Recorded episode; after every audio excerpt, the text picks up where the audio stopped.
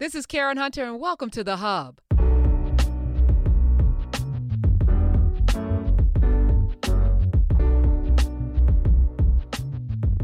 want to welcome to the show somebody that I think I saw her on a YouTube show called His and Her Money. And I couldn't stop watching. And after, in the middle of the show, I reached out. I was like, how can I find her Twitter handle? And I reached out to her on Twitter and DM'd her. And I was like, will you please come on the show and help us understand all of the things that you know? Let me welcome to the show for the first time, economic activist Ayesha Selden. Welcome. Hi, Karen. Thank you so much. Thank you for being here. All right. I hope the line holds up. Tell me your story. What intrigued me is you're a woman that grew up in the projects, and you became a millionaire by the age of 30, and you were on His and Her Money talking about all of the homes that you rehabbed and getting into the rehab business, the real estate rehab business. Talk a little bit about your journey from the projects to becoming a millionaire. Yeah, I mean, I've got a story that's very similar to a lot of Black and brown people. I mean, I was raised by a single teen mom. My mom had two kids. She had my sister at 16, me at 19, and put herself through college. She was one of those moms that having kids at such a young age, having two kids before she was 20, she realized that for her kids, she needed better out of her life. So she put herself through nursing school, got her degree, her bachelor's degree in nursing. And I mean, I up until maybe a year or two ago, I used to say that my journey, I was self-made. You know, like I did this on my own. I got it straight out the mud. And while I worked incredibly hard, I do realize and recognize that I did have opportunities that a lot of people don't. You know, most people wouldn't see privilege in being raised by a single teen mom in Passyunk homes in South Philly, where I came from. But I had a lot of love. I had a lot of support. I had aunties. I had a great grandmother. And my mission was to figure out how I could essentially become better than what I'd seen in my community. And that's what I focused on doing. I focused on trying to build assets, and now I focus on how to repay that to my community. I want to make sure that Black and brown people see someone who looks like them and show them how to do the exact same thing that I did. Mindset. I was talking to my class today at Hunter College, and we were talking about politics. And, you know, we got around to there are people that never leave their block. There are people that never leave their town. The world is looked at in such a narrow lens, through a narrow lens, that you can't see the possibilities if this is all you see. Why were you able to see beyond your condition? Why were you able to see beyond? Because that's not normal. Yeah. No, that's a great question. So, again, opportunities that I had that others didn't. My mom thought it was really important to make sure that my sister and I saw outside of our community. So she would She would pack us up in her car on the weekends. And keep in mind, she's a nurse. She's a single mom. She was working 12, 14-hour days. But on the weekend, she thought it was important enough to show us that there was a life outside of poverty. So, and Philly's one of those cities, like many predominantly African-American communities, Philly's one of those cities where you've got extreme poverty in Philly, but then you've got a lot of affluence, like miles away. So there's a suburb right outside of Philly, the main line, Gladwin specifically, in Villanova. She would pack us in the car, and she would take us to see these mansions in person. And she would say, you know what, this is how you guys are going to live one day. So we lived in a community where, you know, they're row houses, like houses on top of houses. I mean, we were all congested in the city. Mom packed us up and would often take us out to see these mansions where I could see in person. I could aspire for more.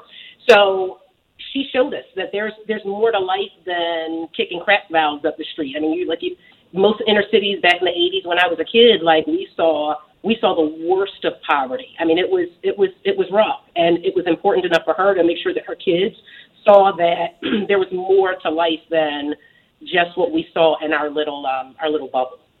It's almost like the story that Ben Carson used to share, and I'm going to talk about that because you chew up the meat and spit out the bones. There's good in everything. He used to share about his mother who couldn't read but would force he and his brother to write book reports about things she couldn't read, but she knew it was important for them to read, and it was in that process that Ben Carson fell in love with science. So, you know, it is important that even if you don't have the money to give to your children, you can give them aspirations and dreams. 866-801-8255. Ayesha Selden is in the building. You can follow her. And I love that you change your name on your Twitter, the name that we see all the time. But you can follow her at Ayesha, A-Y-E-S-H-A, Selden, S-E-L-D-E-N. But it'll be a different name up there just about every week, something to do with money, which is hilarious. And it's usually something very irreverent. So I'm listening to you, and I'm imagining that you code switched when you were in corporate America. Tell us about being in corporate America, because I don't hear South Philly. So what did it take to remove South Philly, or is South Philly lurking? Is that John always at the ready? Is it there? You know what? I'm hood. I'm still hood. But it's funny that you say that, because you do have to learn. I mean, I'm an asset manager. I've been a licensed stockbroker for 20 years. So you gotta learn how to turn it on and turn it off. I mean, you're sitting down with Middle America, and you know, I couldn't sound as South Philly. You know what I mean? I had to put the hood away. So it's funny, because my friends who knew me when I was growing up, they kind of teased me. They called me Lily, and I get all the, and it's all in jest. But I had to learn how to code switch, which is one of the interesting things, and one of the reasons why I appreciate somebody like Cardi B, for example. She don't code switch. She never has. You get her in every single interview. You get her exactly as she is. And I respect it, because it's like most of us aren't able to do that and still build wealth, in corporate America or otherwise. And I love that so much about her, because she is who she is regardless of where she is. Ayesha, hold on. One could argue, though, she's able to build wealth because she fits a stereotype that people are comfortable with. 866-801-8255 is the number. I said it. Y'all can at me, at Karen Hunter on Twitter. Today, Cashanova is your name. One would argue that you are rewarded when you fit a trope or a stereotype that makes white people comfortable. One would argue that you win Oscars when you're a bedwench or a corrupt cop. We'll reward that because we're comfortable with that image of blackness. I just said it. Sorry, I just had to say it. You said it. I think that there are valid. I think points were made. I don't think that white people are comfortable with Cardi. Some of the feedback for on her latest song, WAP or WAP, or I've never heard the song, but there was a lot of... Wait, time out. You've never heard WAP? No. Smith's we're going to play a little WAP, because he's going to find it. Okay, while we wait for him to find it. You need to hear WAP. It's Karen, a WAP. I live under financial rock.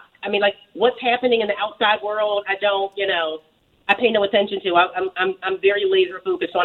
You look at my Twitter feed. It is 100% about money or black excellence. That's so you get up every morning. What are you watching? CNBC? Are you going straight to the stock ticker? What's your routine?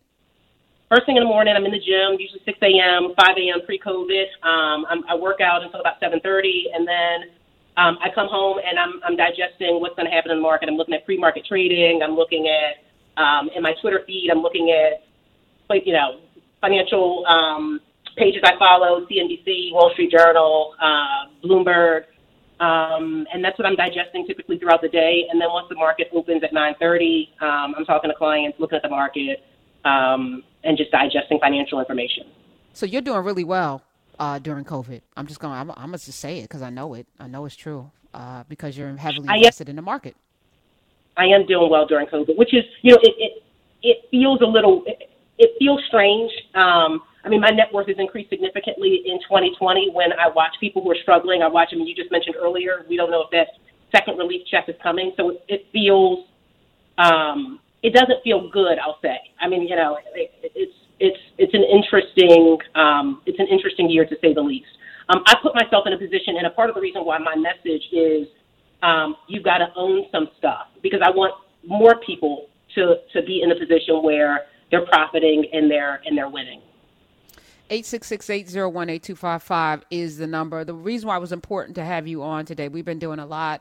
We've had Angela E. Matthews on, Terry Egioma, who is a specialist in option trading. She's actually doing a challenge with It's closed now. So let me thank everybody who joined her class specifically to be a part of the Hub Challenge. And we raised $300,000, not the million that she wanted to trade with, but we're going to, everybody who joined that class under the Hub, we're going to use that money to trade to specifically fund a business, which will be my business, right? We're gonna show it in real time, and every week we're gonna go in and transparently watch how Terry is trading, because I need us to understand if only 3 or 5% of us are invested in the market, I need us to see the vision for what that's supposed to look like, much the way your mom put you and your sister in a car to drive you to see something. A lot of times we don't understand that it's possible for us unless we see somebody do it. So this is not even about raising money for my business as much as it is about showing the blueprint for how you make money in the stock market, which you do in your practice as well. 866-801-8255. I'm going to open up the phones for anyone that has questions, but I want to hear your journey, because I think there's a blueprint in that and how you got to become a millionaire at 30. What was that? So a lot of trial and error. So I became a securities broker at 22.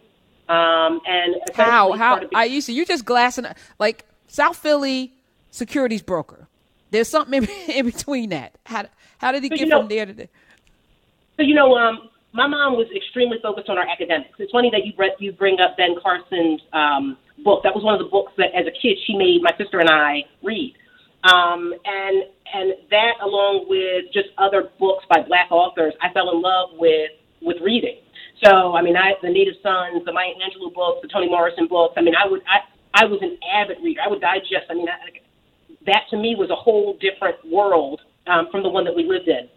So, got good grades. My mom was extremely focused on our academics. We had the mom that if we got like all A's, 1B, and 1C, she'd be like, "Well, why didn't you tell me you were struggling? Like, you should have told me you needed a tutor with those, with the C and the B." So focused on academics, went to a top high school in Philadelphia, and my mom's an RN at Temple University, so I got to go to college for free. Temple University was the only college I applied to because I knew I was going to get a free education. Went to Temple, it's funny because I don't watch a lot of television now, but television influenced me a lot as a kid. I don't know if you remember the movie Boomerang. Course. Of course you do. So yeah, so as a matter of fact, we just played a clip from Eddie Murphy talking about the backlash he received from white media because they were like, "Why is everyone in here black?" Because it was a very it was a bunch of successful black people, and he said, "Yeah, y'all only comfortable with us boys in the hood selling drugs or on the street doing hood stuff, but to see bunch of black, where are the white managers? There aren't any. The black man owns the company, the black woman owns the company." With it was a struggle, and he said, "So get used to it because I'm not going anywhere." We just played that clip yesterday, so yes, of course, I'm very familiar with Boomerang. Yeah, for them to even comment on that, had they seen the show Friends? Had they seen Seinfeld? I don't know if there was a black friend in New York, but I digress. So Boomerang had a huge impact on me. In fact, when I got to college, my first major was marketing, specifically because I'm like, them black people was getting it. You know what I mean? What were they in advertising? Like, okay, I can do advertising because I want the same penthouse that Marcus Graham had. So for a young black girl like me, and that was one of the first movies where we saw black people doing well in a corporate environment. So I started with marketing specifically because of Boomerang. And then I ended up picking up economics. I really liked finance. I liked economics. I liked accounting, and knew I wanted to do something in money management. So had a dual degree in economics and marketing, ended up taking a minor in PR, and interviewed with American Express out of college for their stockbroker financial advisor role, got the job, and the rest is history. So I started at 22 working as a new broker.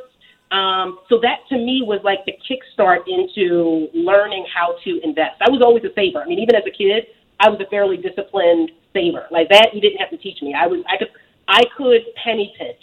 But it was once I became a licensed broker, started studying for my Series 7 that I actually started learning. I'm not going to hit $1 million by saving it.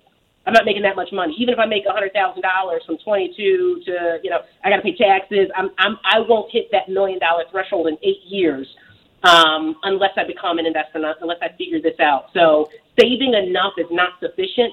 I learned that early on. So I knew I had to figure out how to make sure that my money was working for me whether I was awake or asleep.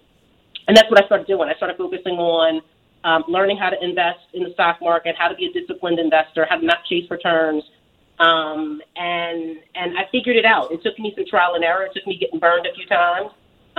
It took me chasing technology, mutual funds, and then the dot-com bubble burst to figure out, like, you don't buy something after it's gone up 50, 60, 70, 80, 100%. You don't jump in then. You listen to Warren Buffett when he says, be fearful when others are greedy and greedy when others are fearful.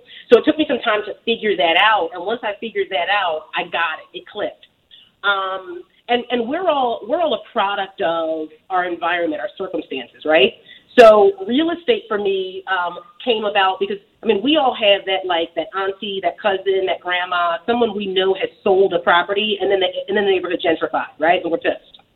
That happened to me with my mom. She sold her house, our childhood house, and I remember telling her my first year of college, don't sell the house. I got a good feeling about this neighborhood. It's rough now, but I think that this neighborhood will change. She sold that house in 98 for, I think, like $35,000 or $40,000. Within 10 years, and as its condition, it was worth about $500,000. And I remember thinking, Karen, that will never, ever happen to me again. That will never happen. I mean, that was a legacy. That was my mom's retirement. That was money that could have been in our bloodline forever. And I remember thinking, it is revenge season. That will never happen. So I wanted to get into real estate specifically because my mom sold that house, and I knew she shouldn't have. And again, I was an avid reader as a kid, and I think it was Toni Morrison in one of her books that talked about the importance of, I mean, she wasn't talking about it as a real estate investor. It was a story, a novel. And she said something like, people will always need a place to live and a place to die. And I remember thinking that, like, both require land, right? You know, both you need some space. So real estate has always been something that I had my eye on, my own experiences in watching wealth get taken away from my bloodline because of an early sale. I said, yeah, no, I ain't going out like that. So I started aggressively buying real estate simply because I know the power of real estate, owning land and owning buildings. 866-801-8255. Excuse me. Revenge season. I like that. Not from a hateful place, but from a place of love. Like, I'm never going to let that happen to me again. I'm going to take this energy and turn it into something positive, which has really benefited your bloodline. 866-801-8255. Ayesha is here. Ayesha Selden. You can follow her at Ayesha Selden. And of course, she's mud2millions.com. Mud2millions.com. And her book, 7-Step Wealth Cheat Codes. 7 steps, right? You have 7 steps. There is a cheat code when you come in. And I feel like, you know, many of us need to be like the spook who sat by the door. That book. When we come into corporate America. But a lot of us want to be the magical Negro. The only one, right? The only one. We want to please massa instead of learning everything we can from what we get on the inside and then give it to everybody else on the out, you know, in our community.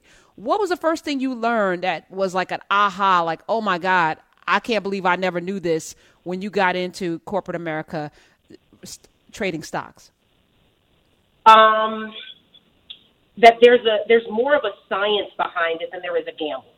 You know, I think that when most people approach the stock market, they approach it like they do the lottery. I think I mentioned in the His and Her Money podcast, you know, people think, you know, they literally approach stocks like they do the roulette wheel or the craps table. Like, it's not a casino. There's actual fundamentals of a company that you need to digest and learn before you just throw your money there. And, you know, it's interesting, Karen, because if I were to ask the average person, how do you make money in a stock, right? It's actually fairly simple. I buy it low, I sell it high. It's really not that complicated. I buy a stock at a current value and I sell it at a future date at a higher value, right? But one of the things I learned being a new broker is when it comes to our own emotions and our behaviors, behavioral finance, they call it, which is an extremely fascinating study that when it comes down to our own money, we actually tend to do the exact opposite. Tesla stock is a really good example, right? In the last 12 months, it's up about 500%. People watched Tesla run up 500% and then thought, okay, yeah, I'm going to buy that, right? And then they just got snubbed by the S&P 500 a couple days ago. They got snubbed by the S&P 500, not included, and then it dropped 20% in one day, the single largest drop. People bought it after it ran up 400 or 500%, and then they sold it the day it dropped 20%, right? So I just said, Everybody knows you buy low, you sell high. But when it comes to applying our own money, we do the exact opposite. We buy it after it runs up 500%, and then when it drops 20%, then we sell because we panic. So we have FOMO. We have FOMO on the upside. We don't want to be left out. So if everybody's jumping in, because we wait for the bandwagon instead of becoming the bandwagon, we wait for the bandwagon. We jump on it. By then it's too late. It's already too late. But we don't want to be left. We're going to imagine it's going to go up, 1,000%? That's illogical. But there we go. Human nature. Exactly. All right. 866-801-8255 is great advice. Let's go to Sylvia in Philly. A lot of people want to talk to you. So we're going to go to Philly first, to your backyard, neck of the woods. Sylvia, welcome. Oh, great. Thanks, Karen. I love your show. Love listening to you. I just wanted to say good afternoon to both you and Ayesha. I'm so impressed. I have a story to tell you really quick. The book, I have it sitting on my seat. I'm away for the night driving. I have the book sitting on my seat. Just ordered it. And I happened to work, and I never met Ayesha, but I happened to work with her mom, who is a nurse. I'm also a nurse. Wow. But it wasn't her mom. It was a coworker who actually told me about the book. And I said, I'm just going to order it to show support. And then I said, okay, well, I better read it too. You know, so showing support is one thing, but reading it, because again, I think I'm doing fine in these COVID times. Like Ayesha, made some good investments with real estate. And again, I'm still a nurse, and it's a quick read, it's an easy read, and it's unbelievable. I feel like we're kindred spirits. I said, it's me talking to me. Very impressed. Very impressed. Thank you so much. And Philly is such a small world. Thank you so much for calling and sharing the story. And yes, my mom has been at Temple in labor and delivery, and now is like with the baby. She's been there forever. So please, if you're working today, tell her I said hi. Wow. Yes, I'm also labor and delivery. So, and we have much love for your mom. She's been there for a while. She's smart. She's kind. She's just a kind human being.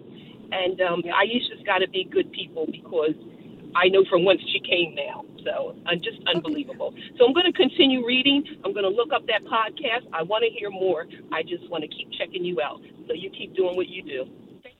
Thank you so much. Thank you. Wow. Look at that. Unprompted. This is the Karen Hunter Show. Our audience is dope. Mud to Millions is the name of the book. Ayesha Selden's 7-Step Wealth Cheat Codes. It's in paperback. We'll tweet it out as well at SXM Urban View, so y'all can get a copy of it. Let's head over to Virginia. Go on down I-95 a little bit. Mark, welcome. Hey, how you doing? I was listening earlier, and great pointers and great information there. But you mentioned Cardi B, and I know Ayesha said that she appreciates how Cardi B can be herself and still excel. And I know you responded with, that's because she kind of fit the mold that's expected. And that's kind of how I view her, and it's disappointing to me that I've been a rap head forever, right? I've listened to it since I was a kid. I'm 43 years old now. And there was a time that the black women fought to beat and break the stereotypes in rap music. You listen to the Queen Latifahs and going back to that time, and now it seems like they've just given way to it, and I can't even listen to female rappers because everything they say is, for lack of a better term, ignorant, right? They don't espouse any type of intelligence or anything. And I'm going to pause you for a second, Mark, because I'm not disparaging Cardi B. I think there's a place for everybody. I think that for black people, we need to be real careful about how we police other black people's expression. So I'm not saying that. I'm saying two things. Number one, white folk are comfortable with black people in certain positions. That said, I think Cardi B is badass. I think she's a power broker. I think she's a boss. I think that she is charting her own course. I'm not going to disrespect it at all. I'm saying that there are a couple of different ways that we show up in the world that make white folk comfortable. Hell, I may make white folk comfortable until they figure out what's going on. When I show up, you know, with my loud way that I express myself, and they're used to that, you know. They're used to the certain phenotypes in black women and black men. Doesn't mean that we don't come in and flip the script. Doesn't mean that we don't come in and do the Trojan horse thing, which I am a big fan of. And I think you underestimate Cardi B at your own peril. So I'm not going to let you go down that path because there's a little twinge of misogyny in there as well, sir. Karen, Mark. Can I piggyback on that as well? And that's my biggest point of contention. If you actually listen to a lot of the hip hop, which is mostly male, a lot of it is female bashing, misogyny, and no one really talks about it. But the minute Cardi comes out and sings a song like this, it's like an uproar. Like so we got all the smoke for what Cardi said, but we have not heard, the last 20, 30, 40 years of from the misogyny. Mumbling ass. Yes, come on, the mumbling ass, misogynistic, inane speaking, illiterate ass rap that has come out. We don't hear any of that. How that demeans the black community, because it does, by the way, because it's also fitting a stereotype. I said it. Right on, Ayesha. I don't. What? General. Yeah. Oh, however, he's still here. Okay. Now, go ahead. I was trying to say that I don't listen to current rap in general. You didn't let me finish that part. It wasn't against anything about Cardi B. Get her money how she gets it. I don't really care. All I was saying is that I was actually agreeing with you that it's too common that certain people fit a certain mold. I work in IT. I'm a black male working in IT, right? So I can't walk in there and be hood. I have to be a certain way. Yet you get me along with my friends, and obviously I'm a different dude. So I don't care for modern rap in general, but even when you mention that, it doesn't have to be that extreme and that out there. Good on her. She makes her money that way. I don't care how she does it. That's her life, not mine. Still a twinge of misogyny in there. And I don't care whether you agree with me or not, because when I say things, it's always nuanced and there's layers to it. It's never black or white. I made a statement about Cardi B, but at the same time, I am saying that not only does she have a right, but to piggyback on Ayesha's perspective, have that same energy for all of the mumble rapping, ass illiterate, misogynistic, horrible imagery promoting and touting successful black male rappers as well. That's it. And shout out to Rhapsody, since we're doing that, and Sheikah and all of the other people that are doing great things in that space. All right, let's head over to Dorothy. We're going to go up I-95 back to Jersey. Dorothy, welcome to the Karen Hunter Show. Hi, Karen. How are you? Awesome. I'm a first-time caller. Yeah. And I have been listening to you. My sister told me about you about a year ago, and I've been listening, and we've been trying to call you forever. But anyway, what I'm calling about is to say that I love your show, and I think you're wonderful, and one day I hope to meet you, if that's possible. But anyway, I'm calling to... just to ask some information about investment. I think you were talking about investments earlier.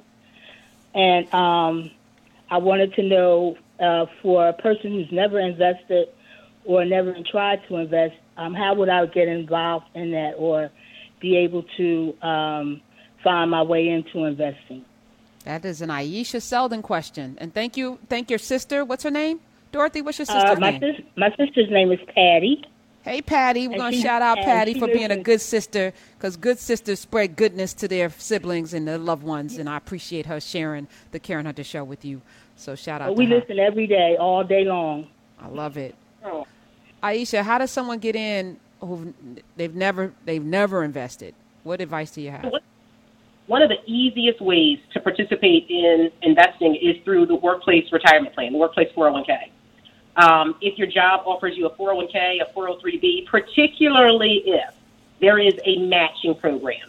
So if you have a workplace retirement plan and they'll match you maybe dollar for dollar up to a certain percent. So if you put in $1, they'll put in $1 up to 3 or 4 or 5 or 6% of your salary. That is the very first and best place to start investing.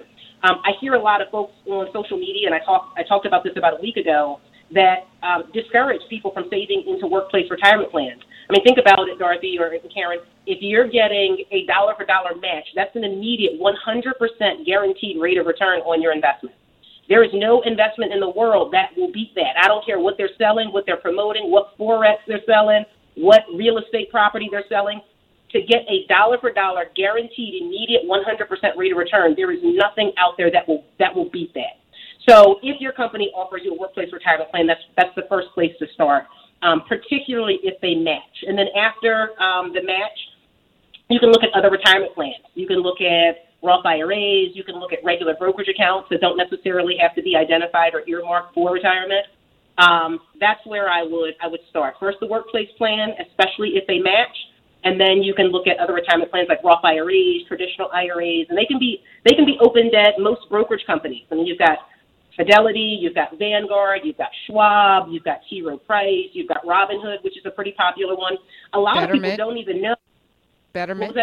Betterment. Absolutely.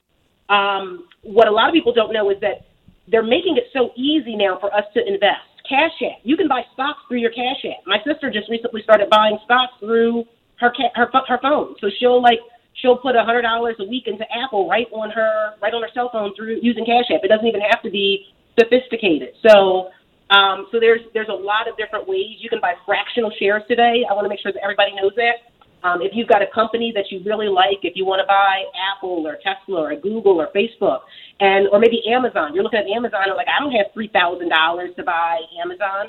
You can buy what's called a fractional share, meaning if you only have $1,000, you can buy 1/3 of Amazon. You don't have to buy the whole share. So they've made it a lot easier for us to enter the market. We just need to make sure that we're taking advantage of it. Let me thank you for telling people to make sure that they're invested in their 401k, because a lot of people don't. They don't do the match. You know, if the company matches, they don't do the max. You know, and it's the most passive way to not be stressed out, to make, you know, I have a IRA, 401k. I also have active stocks, individual stocks, but that's work.